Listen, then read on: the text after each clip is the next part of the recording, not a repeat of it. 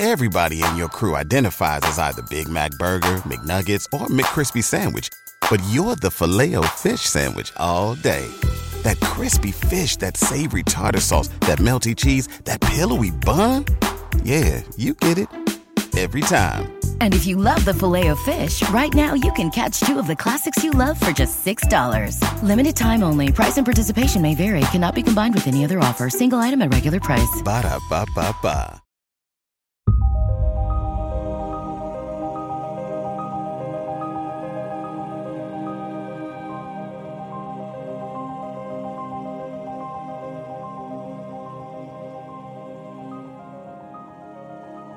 The first man to walk on the moon died two years before he ever got there.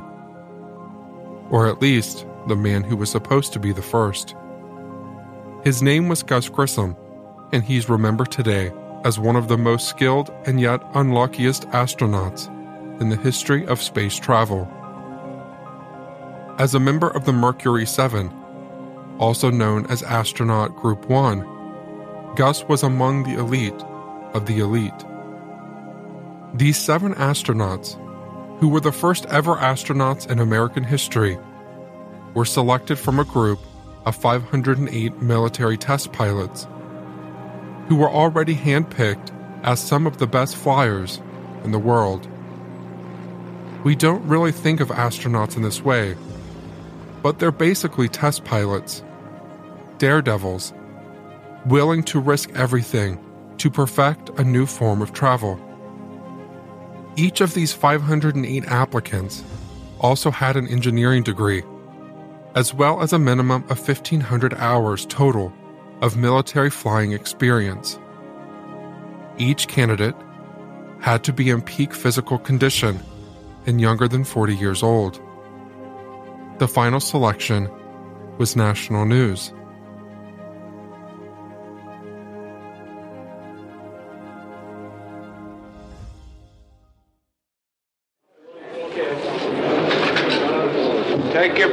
Pictures at, at will, gentlemen. Take pictures now.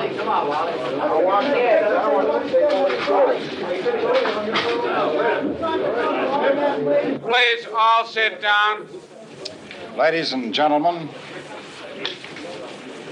today we are introducing to you and to the world these seven men who have been selected to begin training for orbital space flight.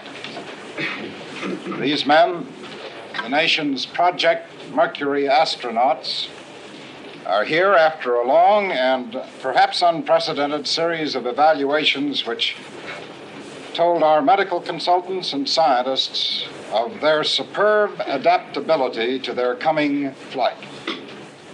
It's my pleasure to introduce to you, and I consider it a very real honor, gentlemen. From your right, Malcolm S. Carpenter, Leroy, Leroy G. Cooper, John H. Glenn, Virgil I. Grissom, Walter M. Schirra, Alan B. Shepard, Donald K. Slayton.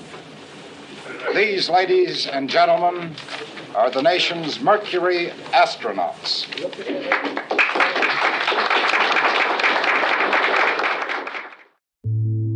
Even within this elite group of pilots, Gus set himself apart.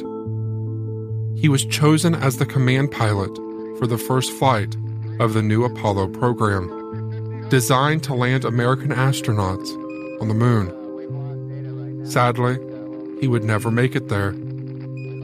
Gemini 3 would be his last successful mission, and our team recently traveled to see this capsule on display in the Spring Mill State Park in Mitchell, Indiana. I'm here with Sherry Belt to learn more about Gus and the Gus Grissom Memorial, where his spacesuit, helmet, and the Gemini 3 are now on display. Why don't we get started with you telling me who you are and what you do? Sure. My name is Sherry Belt, and I'm the interpretive naturalist for Spring Mill State Park in Mitchell, Indiana. So, what that means is that I run the workshops, hiking, and programming that revolve around natural resources for the most part, with some cultural background. I do oversee the Gus Grissom Memorial as well, and I oversee the management for the park as far as invasive species. Why don't you explain to me what it is there that you have there for the memorial? Sure. So, Gus Grissom Memorial is what it's called. It's been a great place for local people to tell the story of Gus Grissom, to share that with their kids and their families. Uh, since he was born and raised here in Mitchell, his story is really important to the local people. And even outside of that, he's a national hero. And it's a great place to come and see artifacts from Gus's life. It goes, it's in chronological order from when you walk in. So as you walk in, you're going to start with his childhood. You're going to see some of his report cards. And then that works its way into Purdue University and military background and then to NASA. And that room, we have we have several items, 14 items that are on loan from the National Air and Space Museum, including his spacesuit and the Gemini 3 spacecraft. That was very impressive. We were there about a month ago and all of the exhibits that you have inside of your building, especially when we weren't sure exactly what to expect. So it was very exciting to walk in and you see an actual shuttle, pieces of a shuttle. Yes. So that that was really cool to see. Well, I'm glad you enjoy it. Yeah, people don't expect to see that in a state park or in a small town like Mitchell, but yes. And we do have a video too. I don't know if you had a chance to view that video. The video gave me a lot of knowledge that I didn't know about Gus which is pretty cool because I'm a Hoosier. I am from Indiana, but I didn't know a lot about Gus. Absolutely. I'm not originally from this area either. And so coming down here five years ago was when I really started to learn about him. And it's very cool. Do you have a favorite artifact or exhibit in the museum? Oh, I've never been asked that question. That's a great question. It's really hard to beat the Gemini 3. It really is. Just to be able to see inside of it because the hatch is open and to be able to look and see that tiny quarter where those two men sat and just know they were squished in like in a can of sardines and put on top of a rocket and shot off to space and just incredible. Yeah, that was we sat there and stared inside of it for a really long time, just imagining how we'd all fit in it. The Gemini 3 is one of 27 NASA space capsules currently on display throughout the country. It's a pretty rare opportunity to see one of these. And I've heard from a number of people how shocked they were to find one in this small southern Indiana state park. To put this in perspective, by having the Gemini 3 on display, the Spring Mill State Park has only one capsule fewer than the Smithsonian National Air and Space Museum in Washington, D.C. I'd like to first start by asking you a little bit about Gus's background in terms of his life there in Mitchell. But I want to first ask you if you could tell me within this story how he gets this name Gus, because that's not his real first name, is it? Correct. His name is Virgil Ivan Grissom, and he didn't receive the name Gus, the nickname, until college.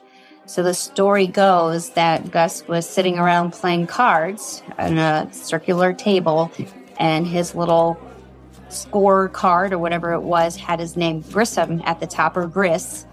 And the person sitting across from him mistook it for Gus and started calling him Gus, and it stuck. and that happened at Purdue, you said?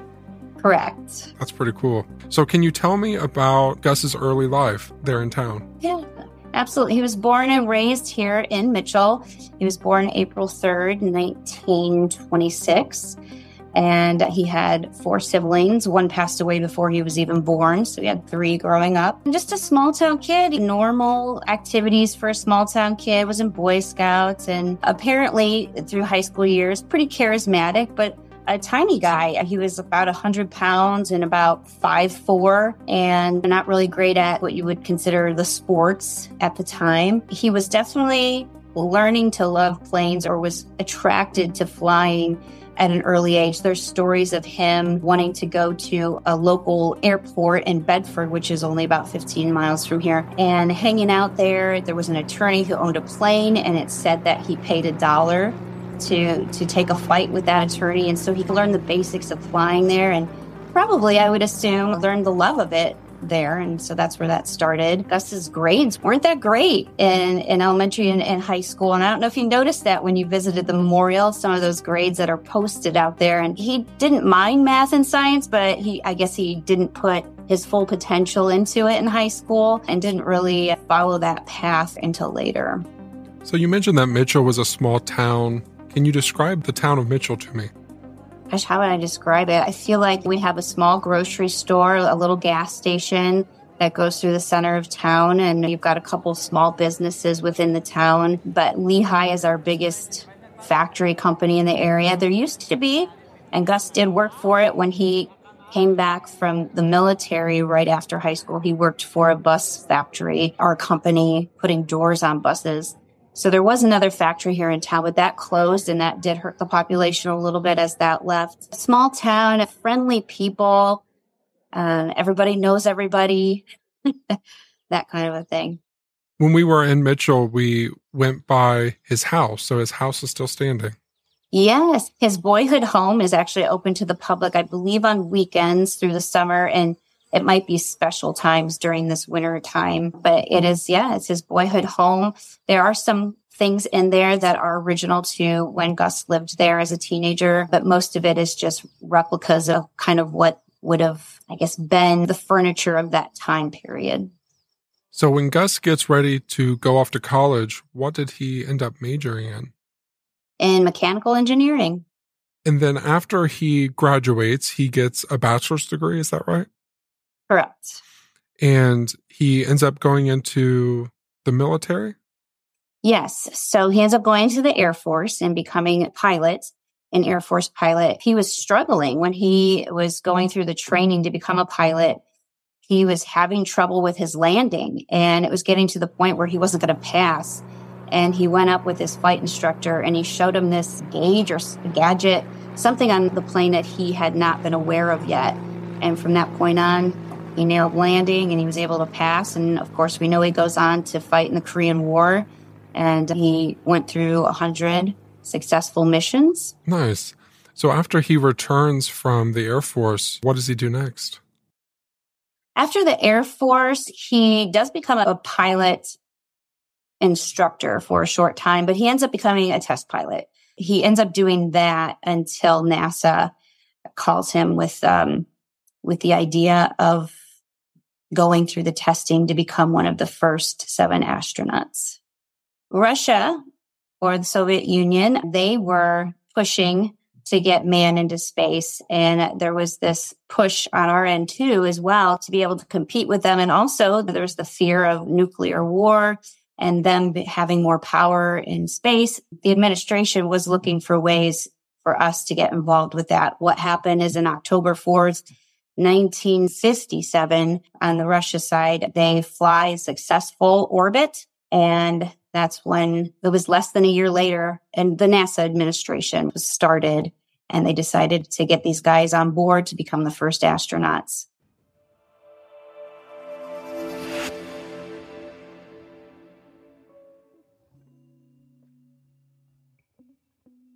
You're listening to Hometown History from Black Label Podcasting. Let's take a quick break to talk about this episode's sponsor, HelloFresh. Right now is the best time to get summer produce. But there is nothing I hate more than going to the grocery store to sift through the poor quality stuff. Eventually, I just give up and get something mediocre at best. All of that has changed since I have been using HelloFresh. The ingredients are so fresh they travel from the farm to my door in less than seven days. That's quality you can taste. If you're like me and you have a lot of days where your day was just too long and you just don't feel like spending a ton of time cooking, they have us covered. Don't call for delivery. HelloFresh has fast and fresh recipe options. that are ready in just 15 minutes or less. And it's 25% cheaper than takeout. For the past several months, I've been trying to eat better, and HelloFresh has been a gift. It takes out all the guesswork with calories and portion sizes, and I don't have to worry about pre planning meals and ensuring that I have every single ingredient for a meal. If you need a suggestion to try, I highly recommend my all time favorite, the firecracker meatballs with roasted green beans and jasmine rice. To get started, just go to HelloFresh.com slash hometown50 and use code hometown50 for 50% off plus free shipping. Again, go to HelloFresh.com slash hometown50 and use code hometown50 for 50% off plus free shipping.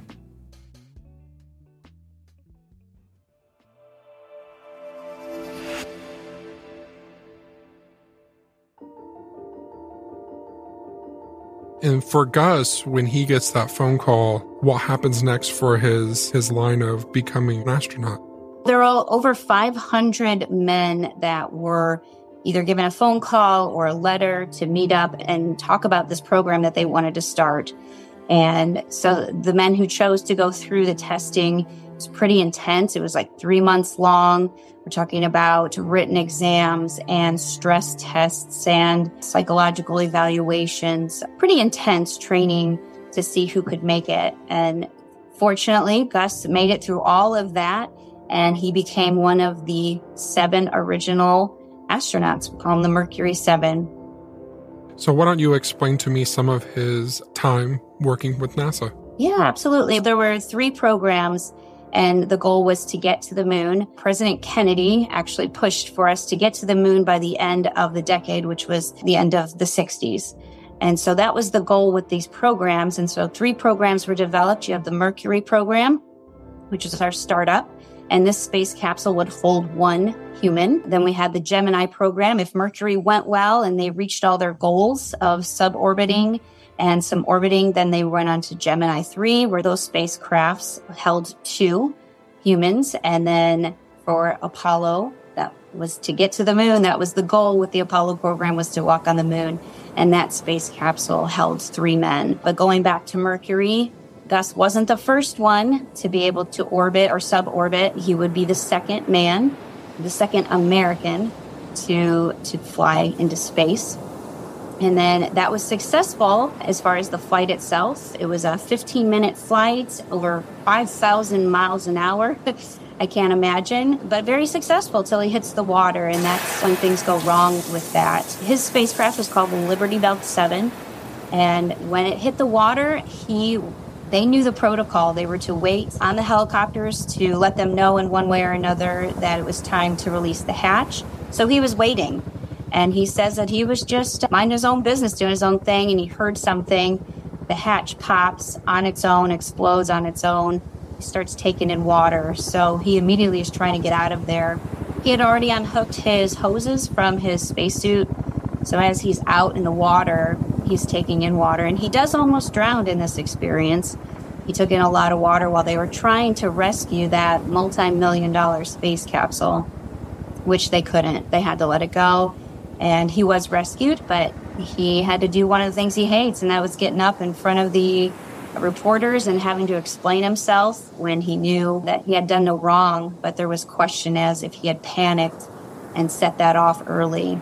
We now know after it was raised that he was not the cause of that hatch blowing.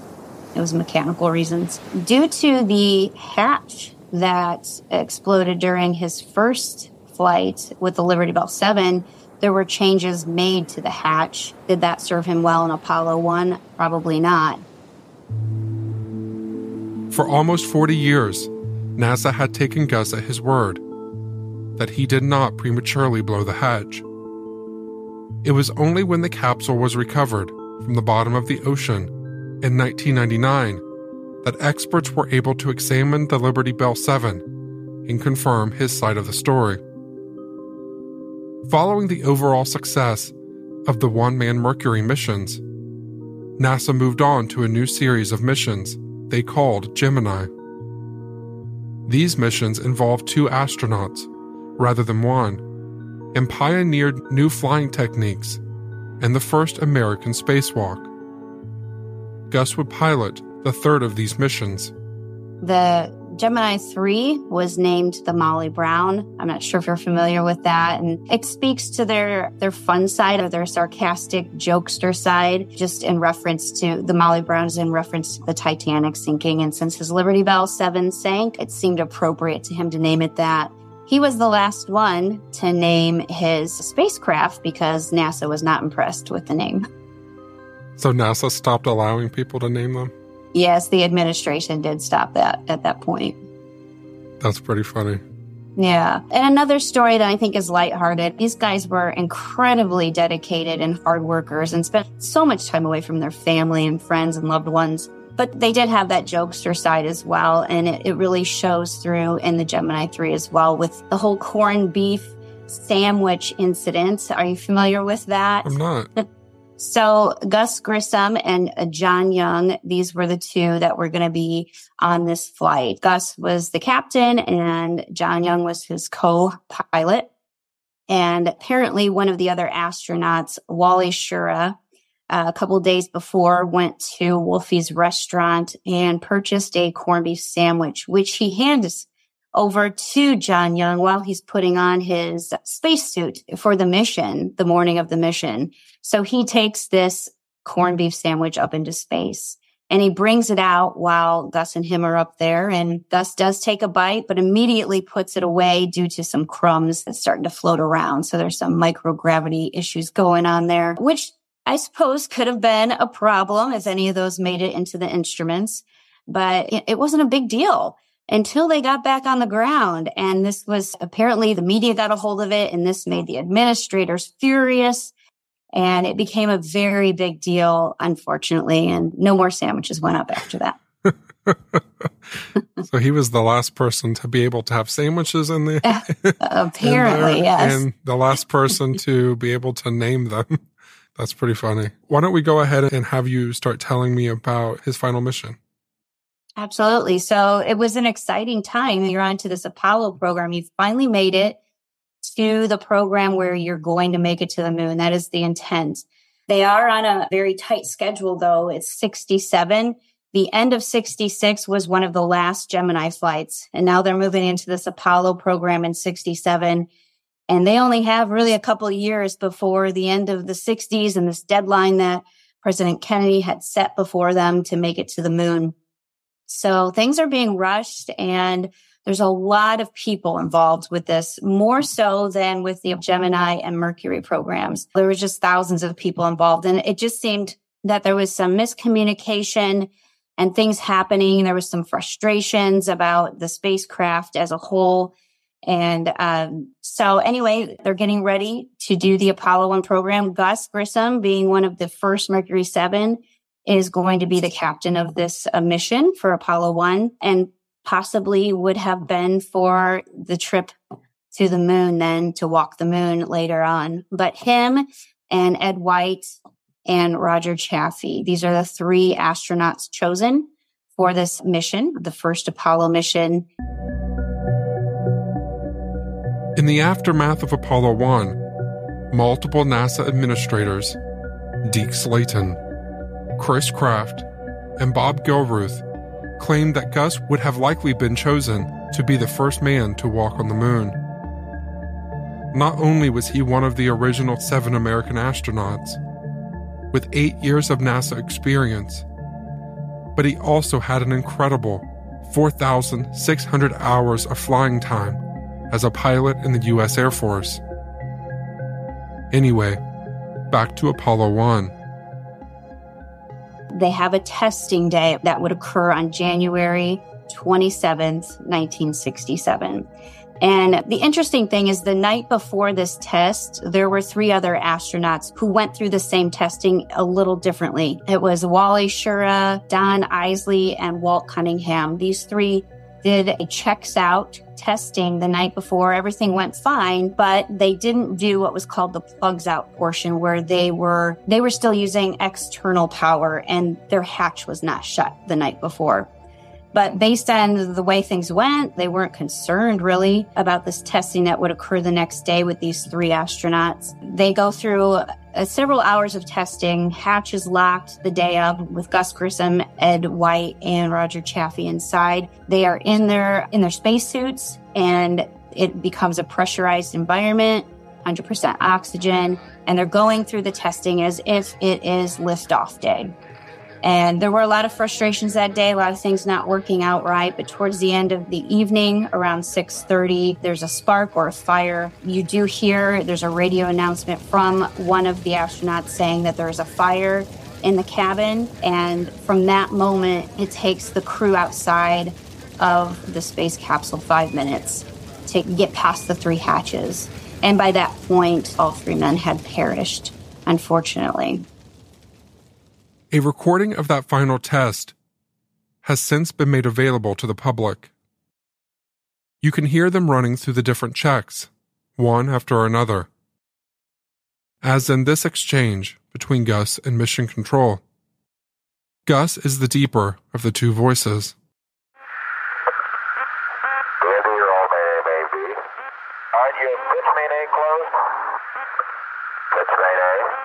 Pitch main B closed. Pitch main B. Okay, your yaw main A closed. Yaw main A. Uh, Roger, you verify your yaw main B is closed. Affirmative. Okay, Gus, um, give us uh, rotation in all six directions uh, so that we can verify that no jets fire, please. Let, let us know when you're finished. Okay, minus pitch. Plus pitch.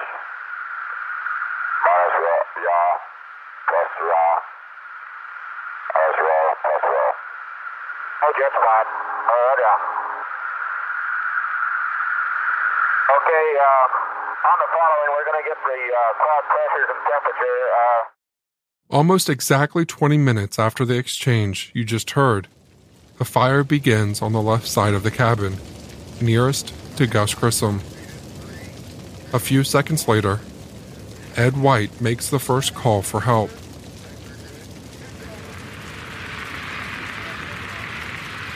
Hey! I got fire in the cockpit.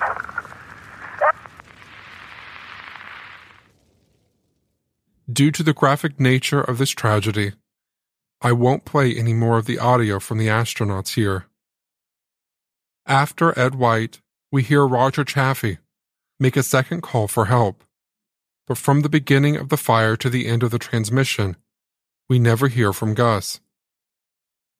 Roughly one minute after the last transmission from Apollo 1, Mission Control has still not grasped the full extent of the tragedy. The controller asks, Gus, can you read us?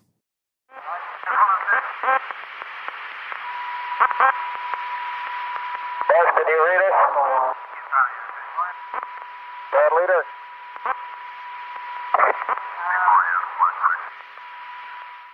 When Gus does not respond, it has become clear that fatalities are likely.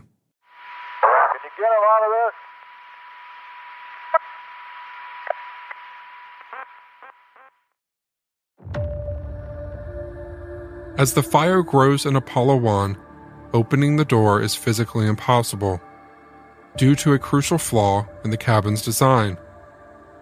The door swings inward into the capsule rather than swinging open outside the capsule, which would allow the building pressure to release. Instead, all this pressure pins the door in place, and it will take emergency crews five minutes to break in and reach the deceased astronauts. The cause of death for all three men was determined to have been cardiac arrest, caused by high concentrations of carbon monoxide. What happens next in terms of how the nation reacts? It was catastrophic. It was devastating to the community, to his family, but to the nation as a whole. They had been watching Gus Grissom from the beginning and then these other men coming alongside. And it, it's hard to explain it. It was just a very solemn time. It was actually 21 months before the next Apollo went up. So there was a very long gap and a lot of examinations of the space capsule and what went wrong. Because this happened on the ground and not up in space, they really could dig through there and do a lot of investigating. It was a, a, horrible incident, but we do think that because it happened on the ground, we were able to see how to make things better. Over a thousand different changes occurred because of that accident, whether that was space capsule changes or communication changes, chain of command, all of that stuff. Things changed and it became better for everyone involved from there on. And of course, we know that before the end of the decade, because of the sacrifice of these men and what they did, we make it to the moon on July 1969. Do you know what a couple of those big changes were that they made? I know that the wiring. So the wiring was a big deal in the in the Mercury and Gemini program, the wiring had a covering that the the crew was isolated from any of these wirings or contact with the wiring. Where the Apollo 1 to try and create an environment that was less weight. They used a different material and some of these wirings were not encased right or they were out in an area where the, the astronauts could accidentally kick them or mess with them. That was a problem. There's a list of conclusions. To the board never conclusively decided what was the actual reason for the fire, but they had several things that led to the disaster. And I can list them off for you if sure. you're interested. A sealed cabin pressurized with an oxygen environment that also changed with the next ones. They did use an oxygen environment, but it wasn't 100%. Extensive distribution of combustible materials that were in the cabin. There was vulnerable, unprotected wiring carrying the spacecraft power. There was vulnerable plumbing carrying a combustible and corrosive coolant. There was inadequate provisions for the crew to escape and there was inadequate provisions for the rescue or medical assistance. And so we know it's human error and that was fixed over time. So would you say that I guess a common phrase that, I know that we used from the time is the space race. We were trying to race to see who could get to the moon first. And so maybe a part of that is we were racing so fast that we were taking safety into not such good consideration. And so maybe at that time when that horrible accident happened, that was a thought when everyone was like, whoa, maybe we do need to take mm-hmm. into serious consideration because look what just happened. Absolutely. Because they had been using 100% oxygen pressurized environment in Mercury and Gemini. And it wasn't that they knew it wasn't dangerous. It just was working. And sometimes it was just a lack of going back in and saying, Hey, yeah, this works, but would there be a better way? And that did come about because of the tragedy. Sure.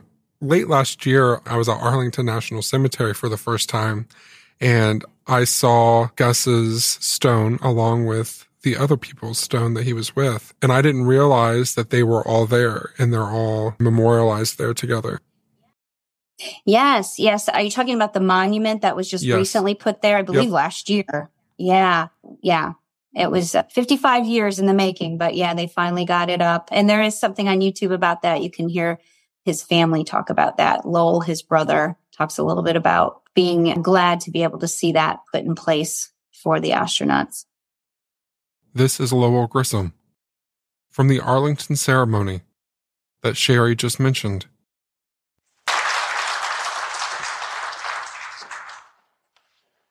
Virgil Gus Grissom, Edward White, and Roger Chaffee, three extraordinary gentlemen.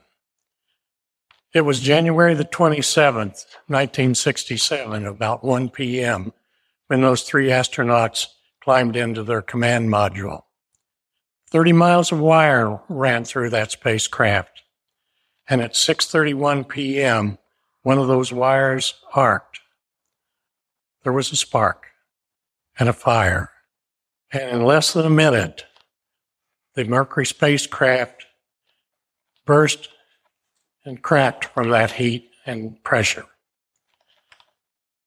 Gus said that there's always problem with uh, spacecraft, and there's always things that need to be fixed, but he was there to fix it.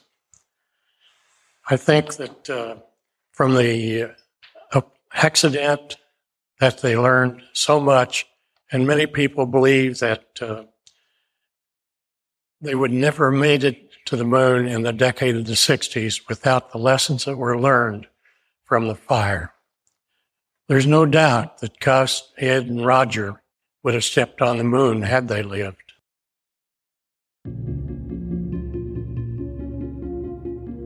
There's a really cool Latin saying on that stone. Did you see it? It's uh, probably not pronouncing it right. Ad astra per aspera, and it means a rough road leads to the stars. That's beautiful. I like it a lot. Yeah. With where that is, I assume that they are actually buried there, like their remains were there with it. I know Gus is.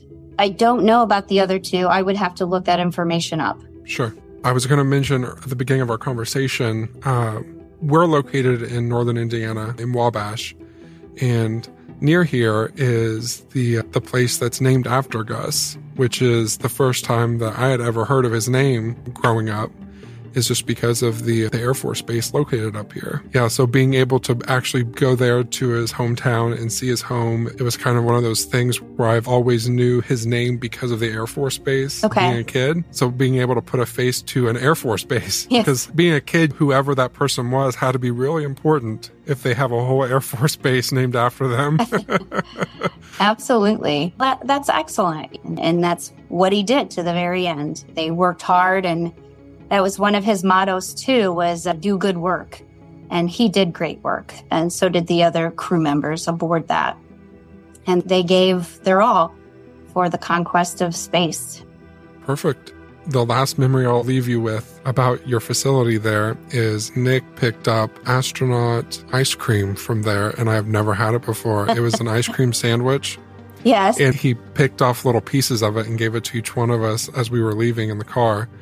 And he put it in my hand, and I looked at him and I was like, This isn't real. I'm not eating this. And he's, No, it's real. I promise. Just try it. And it was so light, like there's no weight to it. And I put it in mm-hmm. my mouth, and I was just like, like my first instinct was to spit it out, and you just had to let it sit there for a minute in order to be able to digest it. Do So you eat a lot of it? it? Yes, I did. Do you eat a lot of it? Do you like it? I don't. I unfortunately have allergies to dairy, so I can't even try it. But yeah, we it's a very popular thing. We have a Gus we call it Grissom Days in July. We have a special weekend where we celebrate Gus Grissom every single year in July and we do all kinds of programs and events throughout that weekend. And one of the things we do is we give away little samples of that and then if people like it they can go in and buy a whole package. That's funny. Yeah, it was. Yeah, all I could do is eat a little corner of it, but I've never had anything like that before. okay. I just I just let it sit in my mouth for a minute for it to regain some moisture or something. Yeah. But yeah, Um, thankfully I'm not an astronaut, so I don't have to. I don't have to eat it. Yes. And it's come a long ways since the beginning of those uh, early days. Shortly before the final test of Apollo 1, a reporter asked Gus if he was anxious about a possible catastrophe. I'm going to play that brief clip here to close the episode. But before I do that, I'd like to thank Sherry again for joining us. And all of you for listening. Again, the clip begins with a question from a reporter. You flew on, on Mercury, flew on Gemini, now you're flying on, uh, on Apollo. The law of averages, so far as the possibility of a catastrophic failure, bother you at all, sir? No, you sort of have to put that out of your mind. There's always a possibility that uh, uh, you can have a catastrophic failure. Of course, going to happen on any flight. It can happen on the on the last one as well as the first one. So uh, you just plan as best you can to take care of uh, all of these eventualities, and uh, you get a well-trained crew and you go fly.